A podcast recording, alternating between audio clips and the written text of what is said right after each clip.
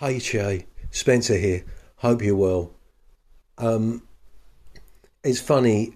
Every time you speak about the Cypher System, it's as if there's this little distant cheer in my head, um, because um, just because everything it emphasizes kind of ticks your boxes in my mind. I, I, I need to stress that. But just the, the fact that there's a very clear structure, the fact that there's a lot of freedom within that structure, and then there's a real emphasis on the GM having fun at the table during the session. It just, I don't know. I know your journey isn't about finding the perfect game, but I just wanted to share those thoughts that every time you mention the Cypher System, I hear, hooray!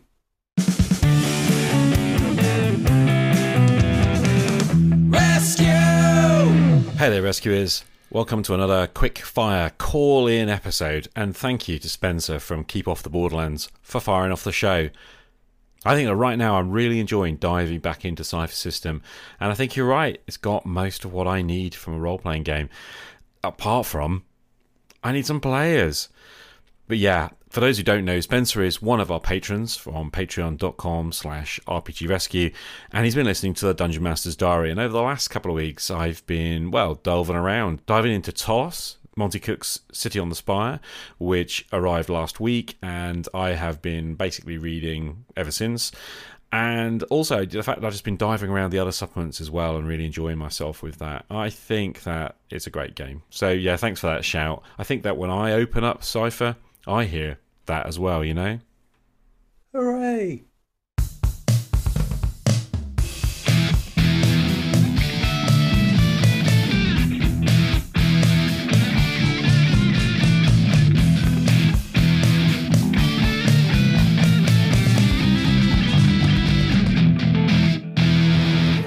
Hey Che, this is Karl calling in, and um, yeah, I listened to your last couple podcasts. I might be convinced to play in a GURPS game. I don't know enough about. I gue- I guess they play in a GURPS game again because I've actually played in a GURPS Harn game for a little bit. But maybe I broke the system and upset the GM because I played a in Harn in Harn World. I played basically the Ivinian or an Ivinian uh, sailor pilot. Um, I could I built things so I could do a lot of damage. Maybe the GM didn't like that. I don't know. Anyway, I actually was wanting to play like Napoleonic era, maybe like a Sharpe's Rifles type of thing, and I picked up the uh, the only book really out there on gaming wise on Napoleonics or Napoleon era gaming. The only game out there that I've seen, or the only role playing product out there that covers that time period really in depth, is GURPS Napoleonic Age. So I picked it up on the drive through and I've been flipping through it. Um, so it's kind of neat. I'd love it'd be fun to do like a Sharpe's Rifles thing. I don't know. I do agree with your. So I guess I agree and don't agree with your the interview person that you with Christopher Rice. I think more accurately, not a contemporary game, but a historically based game. I think would be easy to do with GURPS. Um, and maybe for the same reasons he outlined, in a modern day game, you can just look everything up, everything's there and it's happened, and you could add in as many elements as you want because history is not really all that accurate, um, honestly. I mean, I've learned when I was running a Roman game and looking back through what history is out there, there's a lot of room for interpretation and very sparse details. So, depending on how fa- far back you went, or if you went to, like, say, the Saxon period in Britain after the fall or after the, the Romans left, um, you got lots of wiggle room. You could do lots of things, and you can just look at the latest archaeology. Uh, for example, definitely like the coast of Cornwall was a huge hub during that era um, for trade and trade you know, not just with other places in, on the British Isles, but trade with the Mediterranean. They found artifacts there from Egypt and Turkey. So, hey, you got a lot of room for expansion, and GURPS could be a cool way to do a historically minded campaign. So the legendary Karl Rodriguez there, the GMologist himself from the GMologist podcast.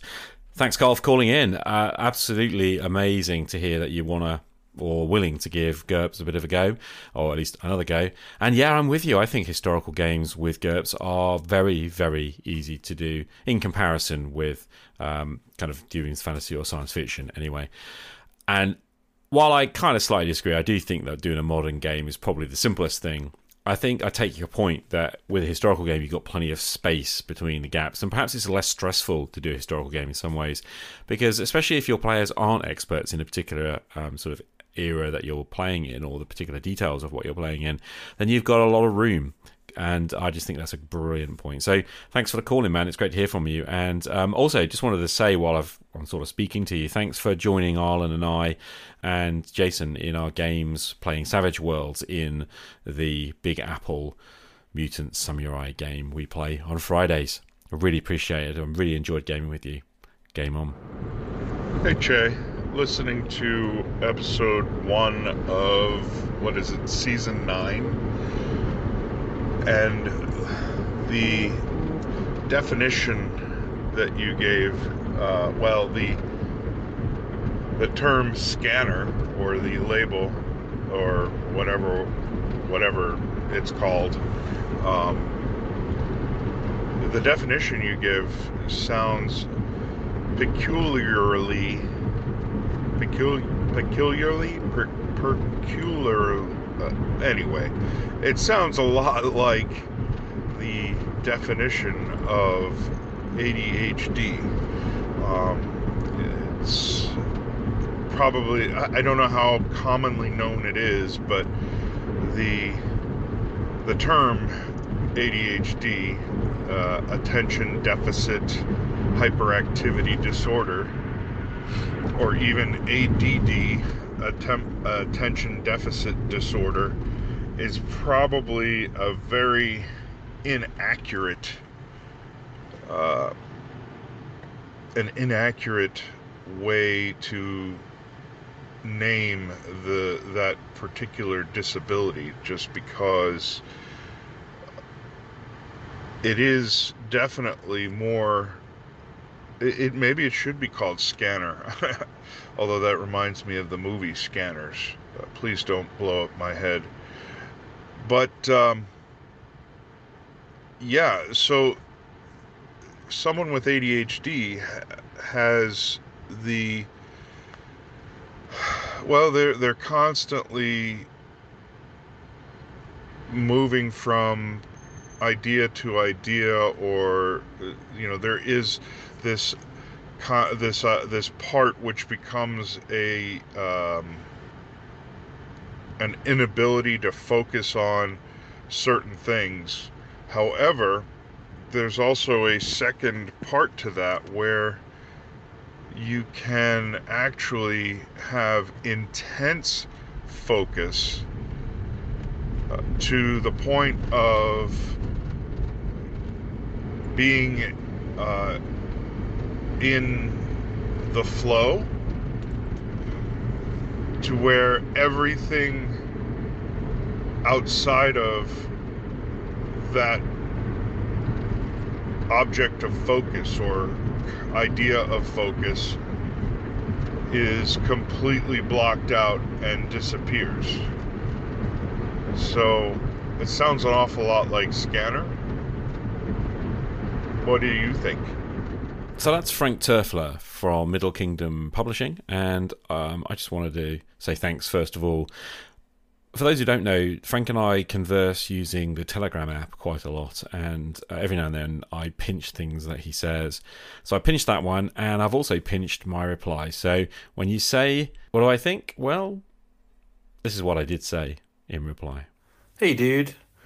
You know, I don't know. I'm not medical, obviously, not a psychologist, and um, I'm always, uh, I guess, a little bit uh, suspicious of um, sort of psychological labeling or labeling generally. But you know, yeah, what you're describing it might be close to what I experience, and, and you know, maybe it's just a um, different way of looking at it. I haven't seen, I've never really seen it um, well, since discovering um, Barbara Sher's book, I stopped. I, I used to think I was deficient in some way. I used to think I was somehow kind of you know useless and um, unable to be focused, just kind of flaky, basically. I've used that term a lot, and um, I now realise that that isn't the case. It, it is actually like there is a, a difference, and you know the.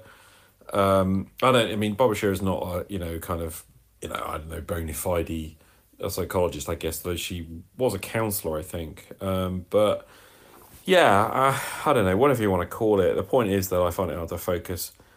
Well, I find it hard to f- maintain a focus on something once I've got what I want from it, and that is maybe the difference. I don't know because it's not like I can't focus. I can focus, uh, but I jump from thing to thing, and it and my interest will be maintained in a thing until I've got what I came for.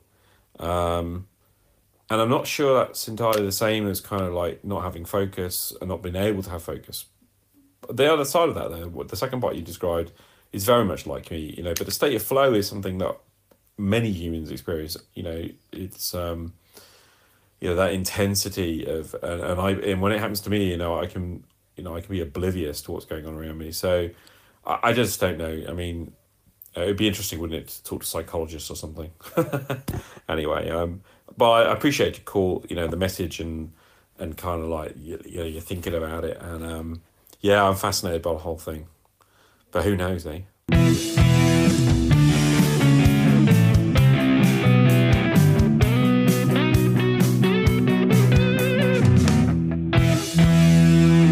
And that's about it. I just wanted to throw out there some of the call-ins that have come in in the last week or so.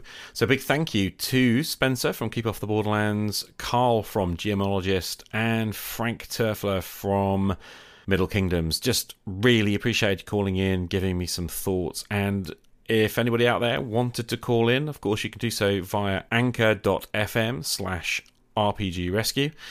Or you can hop on to whatever app you've got on your phone, record something, and email it to me through hello at rpgrescue.com. Anyway, I guess that's enough for now. Hope you're all well.